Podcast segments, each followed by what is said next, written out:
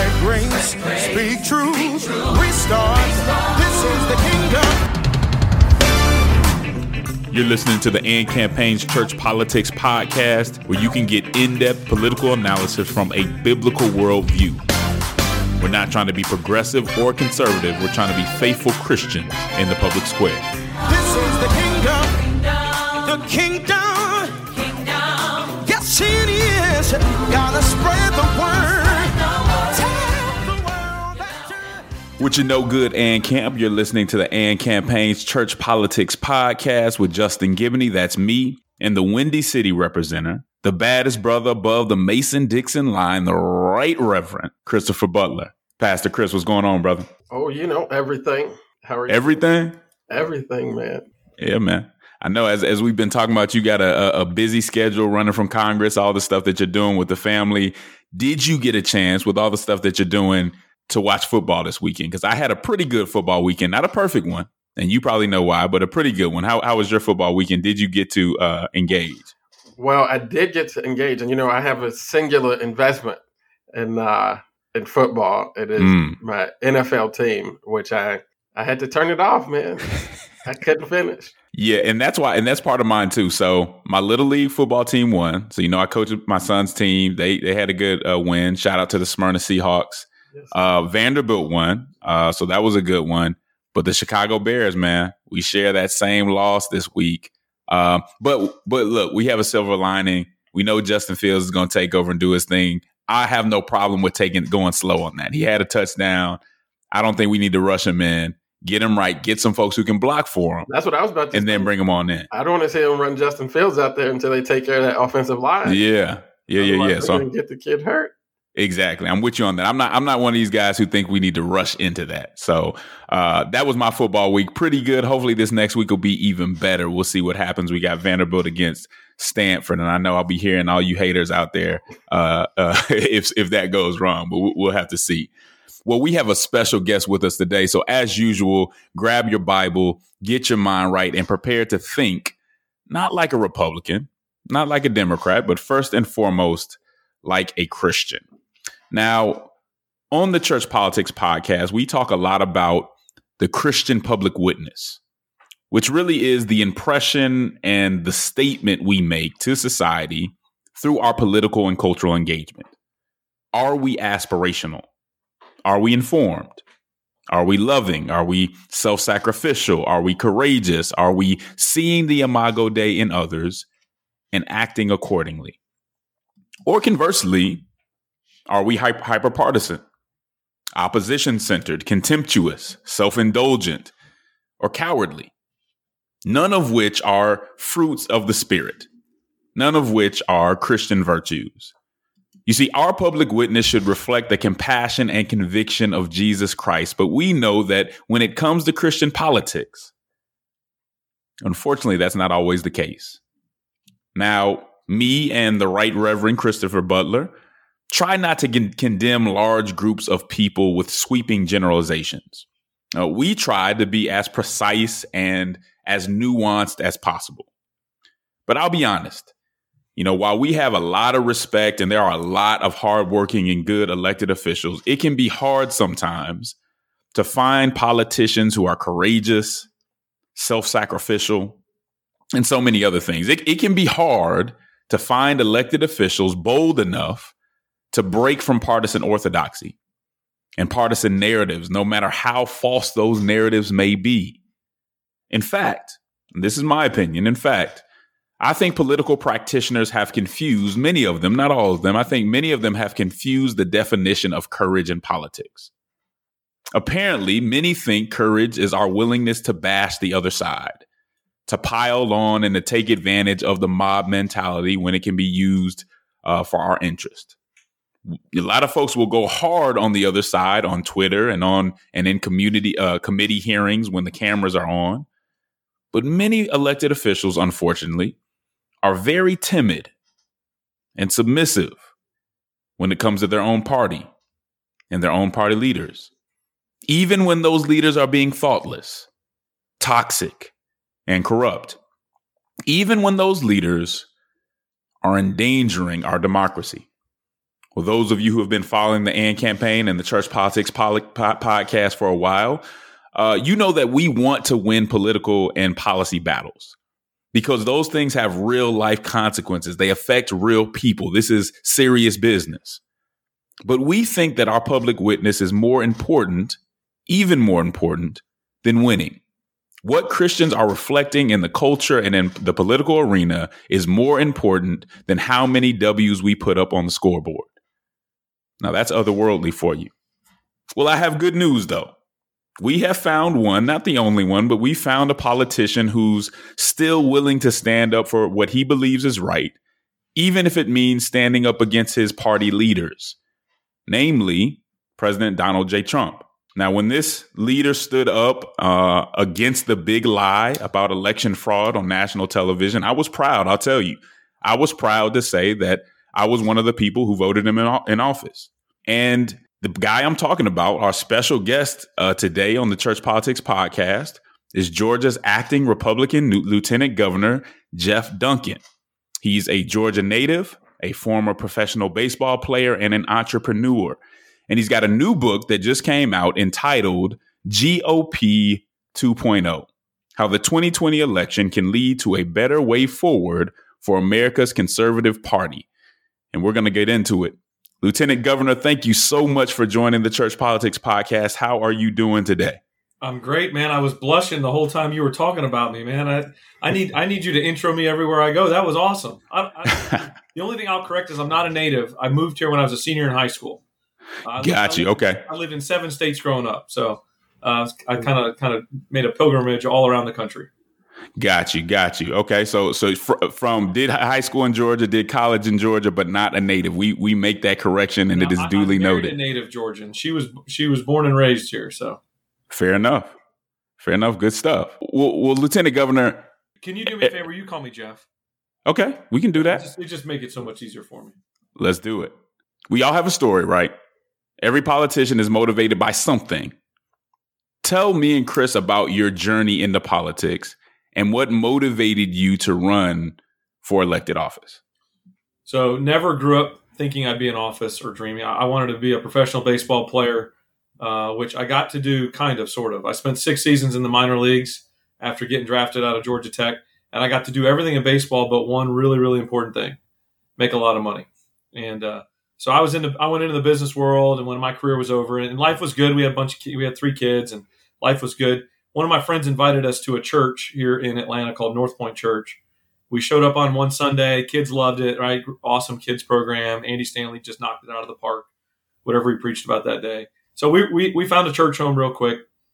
About a year later, I walk into church on a Sunday and Andy starts this series called Recovery Road. And it just was this kind of plain spoken series, five or six part series that just basically challenged everybody to stop complaining and start getting involved, right? Like just stop arguing at teachers because you're mad at education and go volunteer and help kids mentor them, right? Or pay your taxes on time or whatever. Go figure out your lane to go make a difference.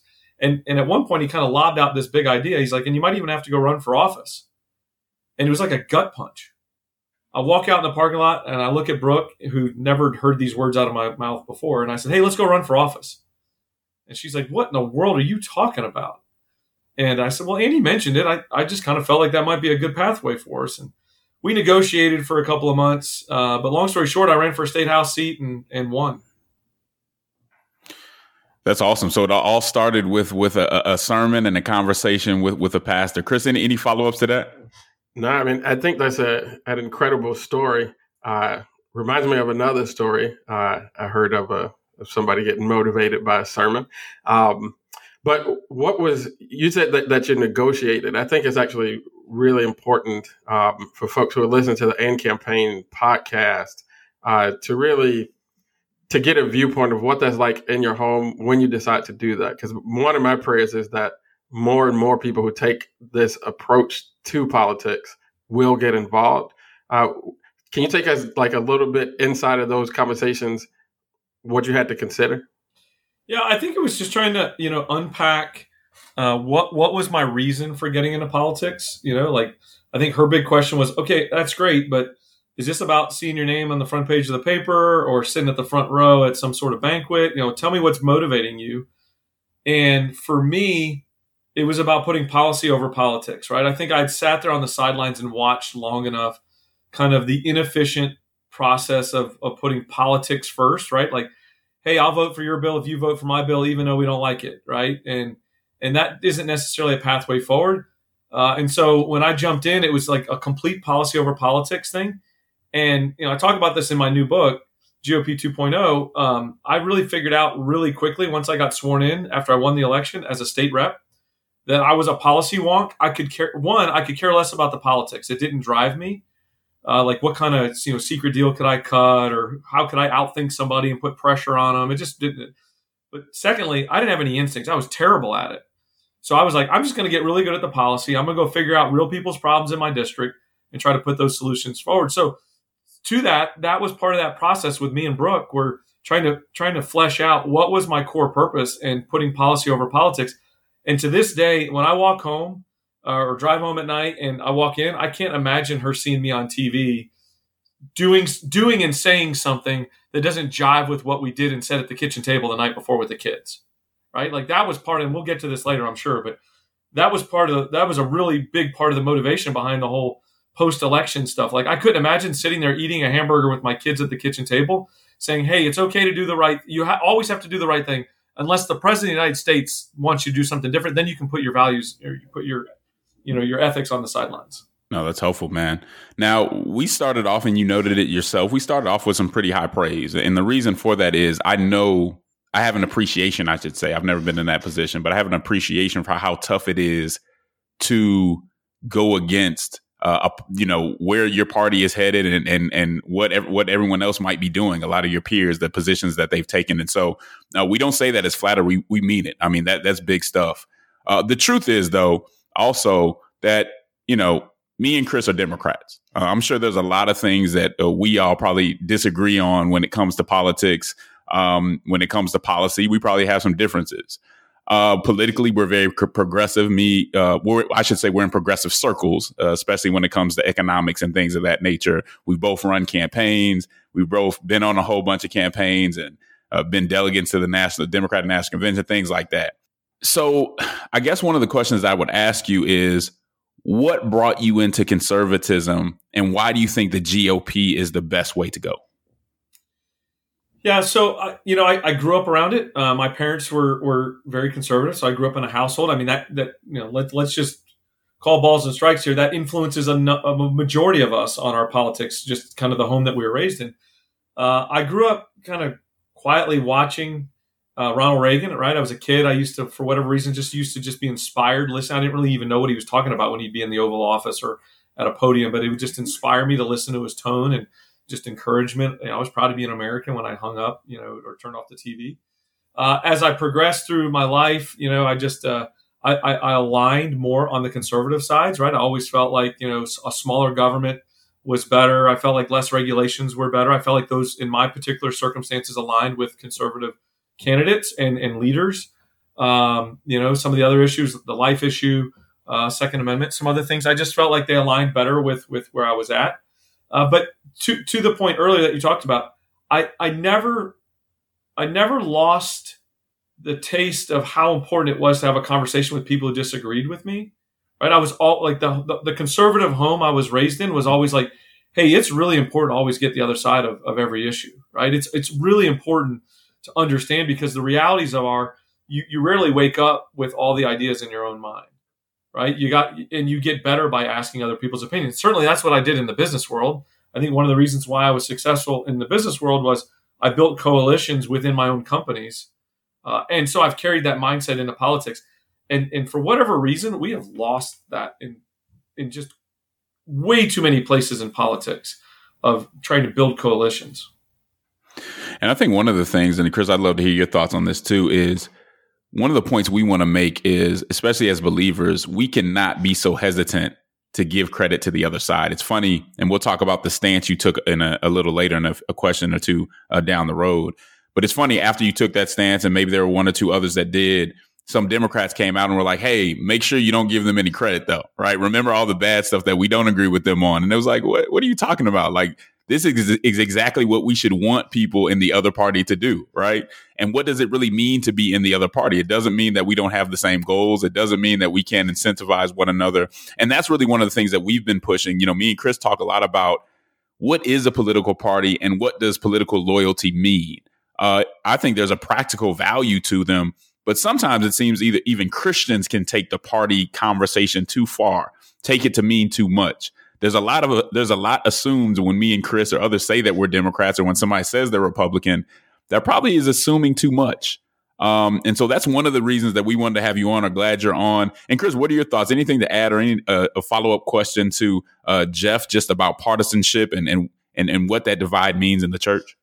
No, I mean I, th- I think so much has already been said. Uh, it it it is the the fact that when you say that you are a part of a, a party. Like I, I, even feel like we should uh, have a campaign to maybe put that in our lexicon that I'm a part of a party more so than saying I am a uh, Democrat because I think that the the fact, especially for believers, is that folks assume too much when we identify with a party because we have allowed partisanship to consume too much right? To to be a controlling factor uh, when it comes to decision making and shaping our values. I think that we've gone uh, the wrong way. I love what the lieutenant governor said about how he came into conservatism because I think that your values should dictate the party you join. You shouldn't be learning your values from a political party.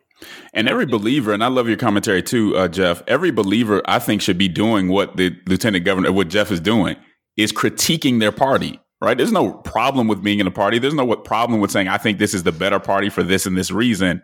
But if you're unwilling to critique it, any thoughts on just the unwillingness we see sometimes, Geoff, when it comes to people and their parties? Unwillingness to critique? Yeah, for me, it's like fingernails down a chalkboard when somebody uh, interjects their faith and tries to hijack their politics with their faith, right? It's just it's just cringeworthy uh, because at the end of the day, we're just called on to, to love our neighbor and and that's going to manifest itself in every which way.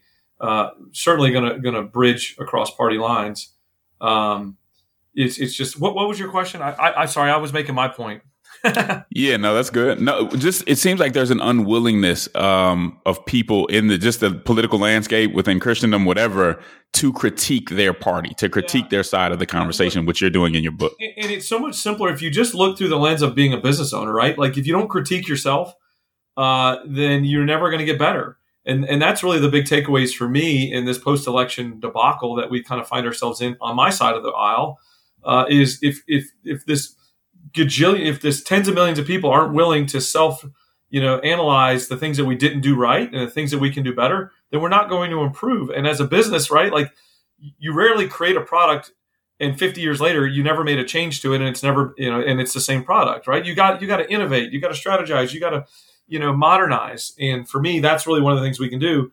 And and by the way if you use the other side of the aisle to help you do that then you become even stickier right? When, when people show up to the to the voting uh they're, they're to, to vote for you right? It's like oh gosh i'm only with that with that guy or girl eight out of ten issues. But you know what? Man they they they they're, honest. I'm gonna vote for them yeah, no, that, that's that's very good. So if you take anything from this first segment, you cannot be afraid or even hesitant to critique your own side. You're not helping them. And also don't be afraid, as you heard us do earlier, to commend someone from the other side and say that's exactly what we want to happen instead of what we tend to do is try to paint the other side in the worst light as possible, even when they did the wrong thing. And that just doesn't help our democracy or our own party. That's the first segment of the uh, Church Politics Podcast. We will be right back.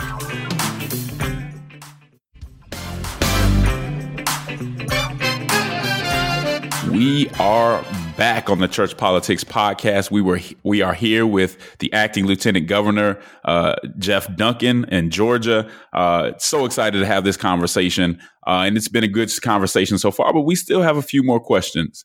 Now, now, Geoff, I know you don't want to go on in your, on your peers, and that's not what I'm trying to get you to do. But unlike many of your peers, I mean, the the the truth is, not many of them were willing to do some of the things you did.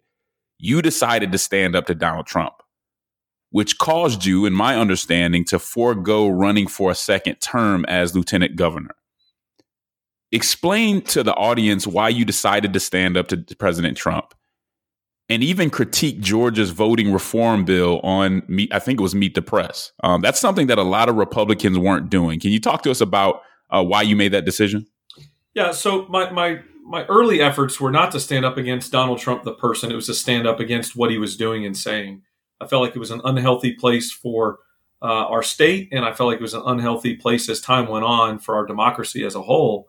Uh, you know, the, the, the most powerful human being uh, in arguably the world, uh, sitting there, you know, openly spreading what was now continues to be uh, a, a, lie. Right? There's there's been no unproven uh, facts or figures to to the contrary. So uh, that was my first contention. Was I was I just wanted to stand up and do the right thing, and I would have done it if it was a Democrat saying the same thing. I would have done it if it was an independent or or you know uh, certainly somebody I was very very close to. Uh, it just was the right thing to do, and certainly I think early on I thought there would be this huge gathering of people behind me, right? This huge crowd that was like, oh okay, this Duncan guy, you know, he's right. But all of a sudden, after a few national interviews, I look behind me and you know the, the stands were empty. Uh, but it was fine. It was it was the right thing to do. Uh, I got to walk in the door every night at home, sleep really well, be able to look my kids in the eyes, and you know them them kind of high five me like, Dad, you, you know you you you stood up uh, again today, uh, even though it wasn't politically popular. Now I did not run again for lieutenant governor because I felt like I was going to lose or because I wanted to stray away. It's simply because I want to move this GOP 2.0 uh, movement in, in, in the right direction, and so I can't serve two masters, right? I can't I can't have a conversation with the state of Georgia and convince them I should be the lieutenant governor again, and have a parallel conversation with the country trying to heal and rebuild the party that I'm in. Uh, and so I'm stepping away after I've got 15 months left. Still a lot of work to do, but 15 months later, uh, I'll have all my political energies behind trying to heal and rebuild the party that I'm in. No, I mean, I, I think that's um, that's that's that's really incredible uh, that you you took the opportunity to do it. When we think about standing up uh, for what we believe when it is not politically popular. Uh, I, I think you know I don't know if you know it, Geoff, but I'm I'm actually uh, running for Congress here in Illinois, and I'm beginning to get little taste of that uh, on the other side here. Uh, so I guess for uh, for for my benefit and also for the benefit of those who are are listening, you know, Scripture tells us don't take up uh, a building project unless we count the cost. Um, if, if, if you're willing, can you tell us a little bit about the cost, right? Like what, what was it like every day? What were those pressures? Uh, what, what were some of the things that you had to battle through uh, as you did go out and do the right thing day after day? Yeah, so there certainly was a toll. Uh, you know, when you're trying to raise three young kids, uh, you know, who are all in public schools, and you know, you, you you coach their teams just like you do. I coach, you know, try to coach all my kids' teams. Um, when when you're trying to live life and an a sitting president is tweeting at you, you know, just the most off the wall, outlandish, negative, you know, uh, condescending comments, which I don't even care to repeat. It definitely puts pressure on you uh, when your family's receiving you know threats daily uh, from all different avenues. It certainly is, is a pressure point, but at no point was there ever a hey this isn't worth it right? It's just we, we signed up to be an elected office. This wasn't exactly what i thought it was going to be but it was our moment in time to do what we thought was the right thing to do and put on display. You know a lot of times you know kind of rounding this back to faith. Faith without works is dead uh, and so, you know, I just felt like it was an opportunity for me to put my best foot forward. If it cost me my political career, so be it. Uh, I would move on. Uh, really, what it's what it's opened up is an opportunity to be one of the leaders in trying to heal and rebuild my party. And if done right, GOP 2.0 is not just about the Republican Party. My hope it actually helps both sides. It helps kind of redefine the rules of engagement because the conversations I'm having with my peers on the right uh, there's folks on the other side, on the left, that are having those internal family conversations about, hey, look, this is this is so centered around fear mongering, right? We got we got overpaid consultants sitting in the room telling us that we got to put every, you know, we, we, we got to just play to the worst of everybody's lowest common denominator to win an election, and so we're going to do it. Both sides are guilty of it. You know, to, to me, the most partisan thing about GOP 2.0 is the title. It's really just about this reset of expectations about who I think is the silenced majority. the overwhelming folk number of folks that sit inside the outside 5% that are sitting there going, I just want leadership. I just want somebody to get up and help me have a job tomorrow, help make sure that my neighborhood's safe, help to make sure that my you know my kids' schools are are, are thriving. Like to me, that's GOP 2 mm-hmm. You, you, one of the things I've appreciated from what I've seen, um, your interactions with media and just the conversation about what you did, is it seemed very sincere. You you didn't become that Republican who people can just use to attack the Republican Party, right? A lot of times, and Chris may experience this too, because we critique the Democratic Party because we have some distance from just kind of following everything it says people will try to get us on their podcast to be the Democrats that go against, that just tear apart the party. It's not about that. It's really about the principle. So I've seen that in you too. And another stance you kind of took at the same time was to critique the Georgia uh, uh, voting reform bill. Uh, to say, you know, this is a, a solution looking for a problem. Talk to us about that because that was very a, a, you know a very divisive conversation. I had a conversation with with uh, Georgetown and some and some folks there. I was on a panel, uh, and I had to tell them, look, when you guys are talking about these lines and a lot of the stuff that's going on, some of this is the county. So you're blaming it on the county when it, you're blaming it on the state when it's really the county. That was kind of my critique of my side, knowing that Fulton County is the county that I'm in and that it's also uh, run by Democrats. But you were willing to say that this might not be the best for Georgia. Talk about your critique of the voter uh, reform bill as well. Yeah, so I think it's important to frame, you know, kind of the whole context. One is if Donald Trump doesn't doesn't you know clamor that there was election fraud, none of us would be having this conversation, right? We would have had the election. Joe Biden would have been certified days after the election cycle. We would have all moved on and shrugged our shoulders and, and drawn up a new play in the ground and tried to figure out how to win the next election, right? That didn't happen. Trump obviously dug in and said everybody was evil and corrupt, and he lost because it was you know cheating. That didn't happen, but that's that's what he said. The second part was that I want to frame the context in uh, is there was a lot of things. There was there were several things that that we identified during the hyper focus, the ten weeks of hyper focus. We identified as there was some shortcomings in our election process. Right, just goodness gracious, there was tens of millions of people watching what are reading our laws and seeing. So there was some things, and really bipartisanly, we agreed that there was some things like you talked about the lines and counting ballots quicker and getting the information out and blah blah blah. So we got into this conversation, and almost day one out of the out of the gates in the legislature, out comes some you know just outlandish ideas about voter uh, election reform that were really just hat tips to Donald Trump. Right? It was folks trying to play to their 80, 20, 70, 30 district and trying to say, I can't, you know, you can't come up with a, a far right enough election idea in their district, right? It just didn't make sense. Um, and then it played out. The process actually worked, right? In, in, in full support of it. Uh, it, it worked, right? A lot, the Democrats got engaged and certainly messaged and talked about all the craziness. I spoke up and didn't like a lot of the things that were being added. And the ultimate bill that came out had a number of bipartisan ideas in it that did attack some of those real problems that we saw that would never have changed the outcome of the election. It just made it really more efficient going forward. Probably things we should have done years ago. But then the left, right, calling calling balls and strikes here, then the left really kind of attacked and made it some of the things not what it was, right? And and whatnot. So the ultimate kind of final synopsis of it was there was a lot of really good things in the bill, and there was a lot of things that just didn't make sense, right? I mean, like food and water eliminating that's already illegal. You can't induce somebody to vote a certain way but for whatever reason, Republicans thought it was a great idea to make that a talking point, of which there's not enough money in the world and mail mail pieces to overcome that stigma of you know eliminating water when it's 98 degrees or or coffee when it's 40 degrees. Yeah, um, very good point. But well, well let's get to the book. Um, and I want to dig in because again, you you have a book. It's about the future of the the GOP. It's called GOP 2.0: How the 2020 election can lead to a better way forward for American for the American Conservative Party. Tell us about the book and tell us a little deeper about your vision uh, for for uh, your party. So GOP 2.0 is the name of the book, but this is about a movement, right? This the book is a catalyst that allows me to start the conversation with America about where we think I think we need to go along. And I'm not the only person that's out there that thinks this, right? Like I don't want anybody listening today to think Geoff Duncan's the only person that thinks the Republican Party is not sitting in the best possible position to represent our conservative values right now. There's a better pathway forward. And so this allows me to have that start that conversation with America. And and I really base, you know, look, the book is a one third kind of recap of all the craziness that went on right behind the scenes on, on what happened here in Georgia.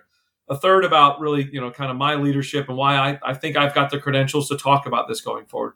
But the meat of the book is really about this this notion I call my pet project, PET, policy, empathy, and tone.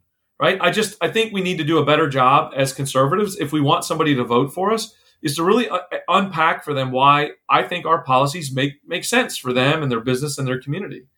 Um, and also, I think in the policy spectrum is really trying to figure out the things we need to move our feet on. Right? Like I'm just I'm tired of talking about immigration as a Republican, but not really talking about immigration. Right? We talked about a 400 mile stretch of wall that we built that I'm, I'm a big border security guy. I think a number of, an overwhelming majority of, of Democrats see the value in border security.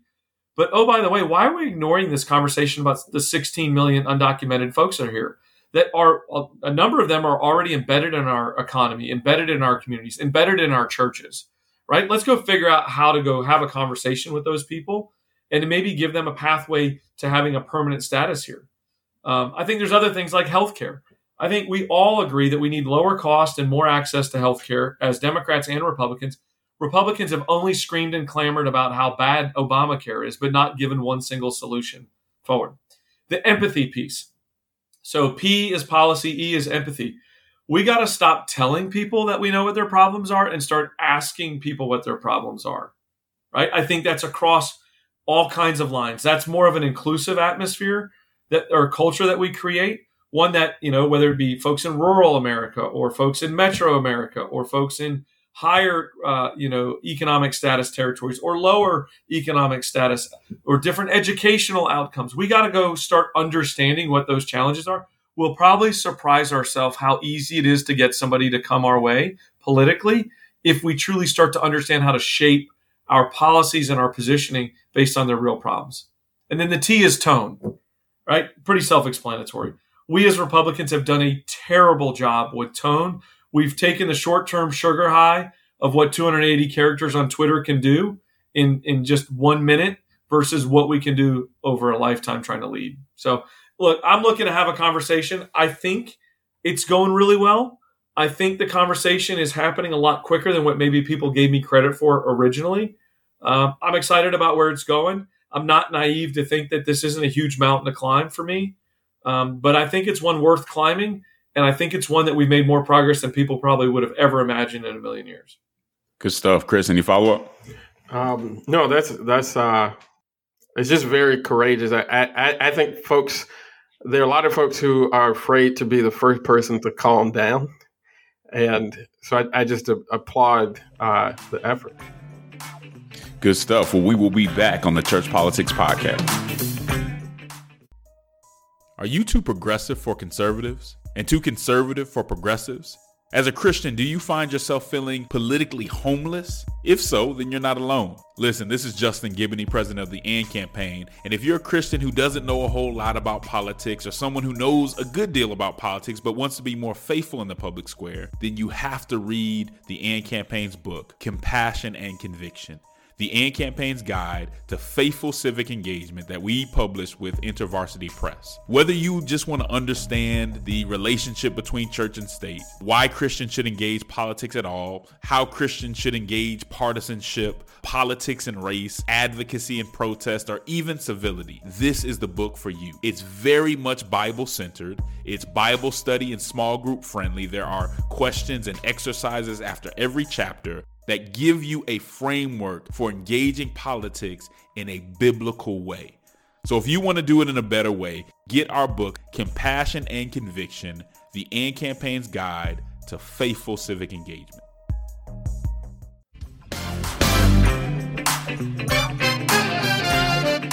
And we are back on the Church Politics Podcast. We are with Georgia Lieutenant Governor Geoff Duncan, and we are talking about his book, GOP 2.0. Uh, Geoff, we talked about, you know, we're trying to make sure that this show gives different perspectives. Um, me and Chris are Democrats. I don't think we're your average Democrats. I think we we have a very different perspective, but we want to make sure that we have other people, you know, in this conversation as well. Now, you probably know this over 80% of African Americans lean towards the Democratic Party, last I look. My question for you is why do you think a lot of African Americans have somewhat of an aversion towards the Republican Party? And what what might you say to encourage people of color to engage Republicans a little more? So I, I, think it's multifaceted, right? So nothing's just as simple as one one crisp, clean answer. I think, as I mentioned earlier, it was the home I was raised in was a very conservative home or Republican home, uh, and so that was kind of instilled in me, kind of through through the growing up process. I'm sure that that's probably been the case in a number of African Americans' homes just over over time. Uh, that's part of it, right? But we all grow up and kind of independently digest our own, you know, kind of values and, and political direction.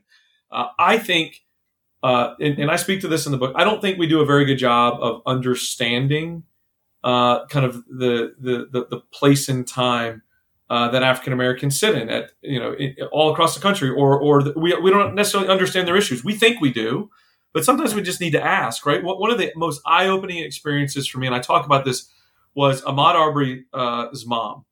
Was uh, you know we passed hate crimes legislation last year, which I got to tell you when this is all over with and I'm, you know, nobody knows my name and, and I'm sitting there in my retirement home, uh, you know, telling stories, I will never forget how I felt when we passed that hate crimes legislation, right? The process to get there, the, the unthinkable mountain that we climbed to get it on the Senate floor and to get it to the House and to get it to the governor's desk and pass it. But so much of that started with a conversation I had with Ahmaud Arbery's mom, and I won't go into detail because I didn't, you know, I don't want to share a private conversation, but under, understanding her perspective as to what happened to her son and understanding the angst in her voice gave me an appreciation I never could have read on a piece of paper or in, a, in some sort of briefing about what the hate crimes legislation was really trying to achieve. And to me, it made such a, a permanent impression on me. I think when we talk about even broader issues uh, in, in, within the African American community, so much of it is about economic opportunity. So much of it is about uh, skills gaps, uh, failing schools at times, crime inside of urban urban settings, right? Like things that just every day wake you up at a disadvantage that you just want to see attention to those details. And I think we need to do a better job of not just talking about those things, but actually solving some of those problems, right? Because like if, if I'm a, and I've said this a number of times, so this isn't like some sort of knee jerk reaction, but if I was a single mom with um, you know two kids and two jobs in living in, in the inner city uh, i might communicate that look i'm tired of all this crime that i'm trying to raise these kids in I, I, I need i need safer streets i don't care for a republican or democrats in charge of that i just need an adult in the room to go make real decisions to go make this a safer neighborhood or if i'm sending my kid off to a failing school that's allowed that's, that's getting them to the tw- you know to graduate from high school four or five steps below the rest of the country I need that fixed. Right? To me, they don't care if that's a Democrat or Republican. So to me, that's the real inroads. That really puts policy over politics, but we gotta we gotta live we, we gotta live and breathe this stuff for real. I think voters uh, on all sides of the aisle, African Americans, white individuals, Latinos, Hispanic, uh, Asian, everybody, they, they have a better sense of smell than they ever have at this point about who their leaders are. Good stuff, Chris. Now, I, I, so I'm sitting up here in Chicago, uh, and as I as I listen to you talk, I think one of the things that we do have to be real about is um, how people grow up, where they grow up, uh, informs a lot of their politics. Uh, vast majority of uh, African Americans and uh, really everybody else growing up in Chicagoland, growing up in a very democratic space. Um, and I, I, think about how do you do this as a pastor? You know, uh, you know, so many young people uh, are leaving at, at like crisis numbers. Actually, different podcasts different time, but in crisis numbers, young folks are leaving their parents' homes, go to school, go somewhere else, and walk away from their parents' faith. Um, I also know that when it comes to winning converts, uh, we have a much much better success rate in high school and college age um, winning people to faith in Christ and, and, and winning people to the church. Uh, what does the Republican Party have to do uh, to to to really get after that youthful group, that group of young folks who may be open uh, to considering some new ideas that are not the ideas of their parents? I, I, I think it starts with forward looking opportunity. They got to see a pathway for success, whatever success, success looks like in their mind. You know, we've got to get back to dreaming. We've got to get back to growing up with goals and ambitions and, and whatnot. Uh, to me, I think less government and more community is probably a lot of that answer. Uh, we don't all need to fit a certain mold, right? Like for, for whatever reason, our party has decided that it makes a ton of sense that unless you're with us 10 out of 10, we don't want you with us, right? Like that's just crazy. Like that, that's inclusive 101 and inclusive, you know, is so much more than just race or gender. It, inclusive is like this mindset that says we want to build, we don't want to tear down. And to me, that's, that's the overall you know approach. And it's and it's a marathon not a sprint. We seem to make this this um, community outreach effort or I, there's probably branded under a million different terms uh, I, I, in these short-term sprints like we got to win this election and this one's really really close. We only got 49.5% we got to get more votes. Look we got to have leaders that are willing to look long term and say hey you know what i'd love to wake up in five or six years or ten years and get 60 plus percent of the vote like a ronald reagan right? Who, by the way, won by like 17 million votes in his second term uh, in in the mid 80s, right? Like to me, that ought to be an aspiration of either party because ultimately that makes you better and it makes you closer uh, in coordination, working working together. Good stuff. So obviously, you made a decision that wasn't necessarily easy. That you you know uh, you said you thought there would maybe be a few more people congratulating you on it, but maybe not as many as, as there should have been for sure how do regular people, regular voters, start to create incentives that would have more politicians make the decision that you made? So, uh, complicated answer here, but I'll try to do my best to simplify it. We so so there's a culture problem inside politics, right? Uh, may, maybe even broader sense, there's a culture problem inside this country, right? So, if I was a business owner and sales were plummeting, or our earnings weren't doing well, or people were leaving, you kind of wake up and you realize, hey, there's a culture problem, right? Either people are just not kind of on the same page. So, you know, politicians have decided that it's that they can or figured out they can win elections with 10 second sound bites. They can win elections by blistering their opponents on Twitter or Instagram or whatever their platform is. But we as voters, we as consumers have decided that that's okay. Like we'll, we'll be influenced. So I talk about this in the book, the power of two, the power of three, the power of more. One, the power of two is go find a friend on the other other side of the aisle or the other side of the issue, like a genuine friend, like somebody you can say, "Hey, I know we're going to disagree on this, but tell me why you're so supportive of X." And I talk about a specific relationship in the book with a guy named Dewey McClain, who's an African American that sat next to me in the house. He's probably one of my best friends uh, in politics now. He is a staunch Democrat, and I'm a staunch conservative Republican. And we sat next to each other. And by the time I was done sitting next to him, I had so much respect for some of the positions he took, and I hope he has respect for mine because we're able to have a conversation. The power of three is this notion of go go to more than just one source to get your information. Right? You can't just wake up and watch CNN and just think that's the gospel. Vice versa, you can't just wake up and watch Fox News and say that's the gospel. Right? You got to wake up and gather your information. You got to be disciplined enough to get your information from multiple places. Because then I think to ultimately answer your question, you'll t- start to show up to the ballot box with more personal accountability. You'll start to be more intellectually honest with the people that you're voting for. Right? Is this person just fear mongering to get me to vote for against the other person? Or are they really putting real le- leadership on display that's paving a pathway for success for me or my family or my business that is enticing for me to vote for? That's the paradigm shift that we've got to have. Uh, it's going to take time. I get it. But the opti- optimist to me says we're actually closer to that point than we think because we're watched what the ridiculous nature of what you know just absolutely picking on people so you know personally or their family or their appearance has gotten us right it's gotten to this point of well that's just politics well guess what we're living out that's just politics right now it's it's it's failed leadership in almost every direction and dimension and it's nobody's really paying attention to what our needs are. And so for me, I think the process is twofold. One, we got to have better leaders, but the incentive is we need to get better leaders. So we need to pay better attention to who we're electing and who we're engaging.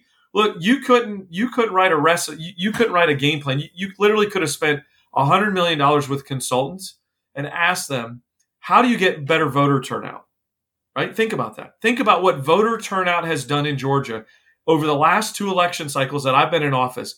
I, I don't know the exact numbers, but I think it was like three three point something million total statewide, you know, voted in twenty that would have been 2014 versus 2020 or, or 2012 sorry let's compare 2012 to 2020 i mean it's million plus more voters because people are paying attention. Now let's be more dis- more you know let, let's decipher more of who we're electing. Okay. I, I, I can feel Long that. answer there but i'm passionate about it. No that's good. We appreciate yeah and, and i i want to i want to make sure i weave this in. So there's a verse that, that nehemiah 6 3 right? So i'm doing a great work and i cannot come down right? That was the big cornerstone kind of you know verse inside this whole recovery road uh, sermon that their series that Andy Stanley had. And that means so much in so many different ways. But it's just one of those reminders to us as believers as we're having this bipartisan conversation around I'm doing a great work and I cannot come down, right? If you genuinely wake up and you think you're doing a great work by trying to elect good people, paying attention to those folks that are maybe left behind economically or socially, loving on your neighbor, then you're just going to hold yourself accountable to that when you walk in the ballot box. And that might mean you vote for a Democrat. That might mean you vote for a Republican, but you'll have a reason why you're doing it, other than just that's just who I am or that's how I was raised. No, that's good. I mean, I would call myself, and I'm just speaking for me, I would call myself a very lukewarm Democrat. Um, but I think I speak for me and Chris when we say we care about this democracy enough to want a very strong Republican Party, uh, one that can compete for the votes of of everybody, just like the Democratic Party repeat, uh, competes for the you know would compete for the votes of everybody. We want both parties to be strong because we think that makes a stronger democracy. So, in as much as you you know you're critiquing uh, your side to make them stronger, we greatly appreciate it. I want to talk a little bit about community uh, because uh, the brother that connected us is C.J. Stewart, uh, the the man, the uh, Atlanta legend uh, that you guys have connected over a, a, a, sport that you both love. Talk about some of the community work that you've done with uh, CJ Stewart and, and, some of the efforts that you guys have going on. So CJ Stewart is a complete rock star. Uh, this guy and Kelly, don't forget, like the best thing about him is his yes. How could I forget? yeah, Kelly, Kelly, but they they do an amazing job uh, of of leading that organization lead. Uh, and just uh, you know, it is it is one of those things for me. I, I I, am involved in a number of things, but I am really involved in lead because I absolutely love what they're doing and how they're doing it, and it allows me to have perspective. Uh, and you know, baseball is the center of influence for that organization. They obviously pull some kids in from various circumstances, uh, you know, inside the city of Atlanta. And for the most part, I think the entire organization is is really built out of African American kids that really come in. And he, he teaches them the game of baseball and uses that as the center of, of energy around teaching them life. And, you know, look, when I go to one of these events and whether I throw out the first pitch or I coach them up or I've actually played in a couple of games and I remind them every time I go, I've gotten a couple of hits uh, as a pitcher. Uh, Uh, when I go, I get more out of it than they ever will. Those kids, you know, yeah, they pick my brain and they, they were super impressed. I was on TV and all that stuff. But when I walk away from those and I get in the car, I'm on the phone with my wife and kids. Like, you're not going to believe what I learned today.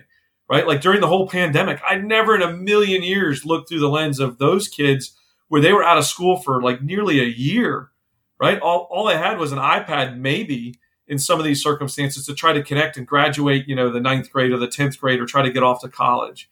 Uh, it was amazing to watch. CJ does an incredible job doing it. And for me, I, I hope to be embedded in that group for a long, long time. Awesome. And, and what I appreciate about it, not only being in the city of Atlanta and, and knowing the needs of some of these young men that Kelly and CJ reach, I want to make sure I say that. Um, I, I just appreciate appreciate that it's a it's building relationships in a real way. Um, it's not political stunts. It's not saying, oh, if I do this, maybe this community will like me. No, it's building true relationships, getting to know people and understanding them, and doing the work for our kids and for the people who really need it in vulnerable communities. Any last question, uh, Chris? Um, not really. I guess I, I, will ask one question, just a general piece of advice. I'll take a point of personal privilege, general piece of advice for anybody, including the, the, the guy sitting here, uh, who does want to take the leap that you did and go out and get involved in electoral politics. Yeah. Um, put the reason you're running over top of uh, of winning, right? So early on in my political career, I, I, met met up with a guy that, that I didn't really know him. He uh, was connected by a friend, and he was he was very connected into politics. And he said, you know, um, look, it, you know, what, what, what's your issue? And I said, well, I'm just worried about losing and putting all this out there and trying to get. He said, look, if you make this about the journey and not the trophy, you win every time you walk into a room and you tell them your story. So if you're committed to telling your story every room you walk into, you will have influenced way more people than if you just sat on the couch or just went to went to work and didn't actually, you know, follow through with trying to run for office. Um, but always have a reason bigger than winning an election to show up to work every day when you're running for office. That that that's my advice to you. Awesome. Anything else you want to add, Geoff? Well, look, it's uh, this is an amazing journey uh, that uh, we continue to be on. You know, I, I can't figure out, uh, you know, what what God's plan is here. It's either to teach me humility, or you know, or or uh, continue to give me an opportunity to lead by example. Uh, but either way, we're on board for the journey, and you know, grateful for my family's support through some difficult times. But you know, look, even if you're you don't vote Republican and and you want to see what uh, a new pathway for the GOP. Uh, take a peek at GOP 2.0, the book, and uh, see what kind of more expanded on my thoughts. Well, you heard it here, AND Camp. Uh, we certainly appreciate the lieutenant governor coming through uh, to share about his book, to share about his journey and his principles. Look, this is what we're trying to do. Uh, we will always, I don't care, you know, if, if we're in what party we're in, we will always shout out and show love to people who stand up on principle if you don't think that it was a incredibly hard decision or incredibly tough decision to say, you know what, I'm going to stand up even when the president might be coming at me, even where when you know folks might be threatening my family, then you need to take some time and, and think about that. If you can't appreciate that because you're progressive or you can't appreciate it for some other reason, then that is part of the problem. And so this is why we bring different people to have these conversations. Anybody we see who's making the decisions that uh, Geoff here is making, we're going to appreciate and we're going to shout them out as always, AND Camp, there is a cross that neither political conservatism or progressivism is fit to bear. There's a civic hearing in need of faithful witnesses who love social justice and won't surrender the truth to be loved by the world. Politic with the boldness and compassion of Jesus Christ. Until next time, AND Camp. Well, I'll let you. Oh, Lord. I.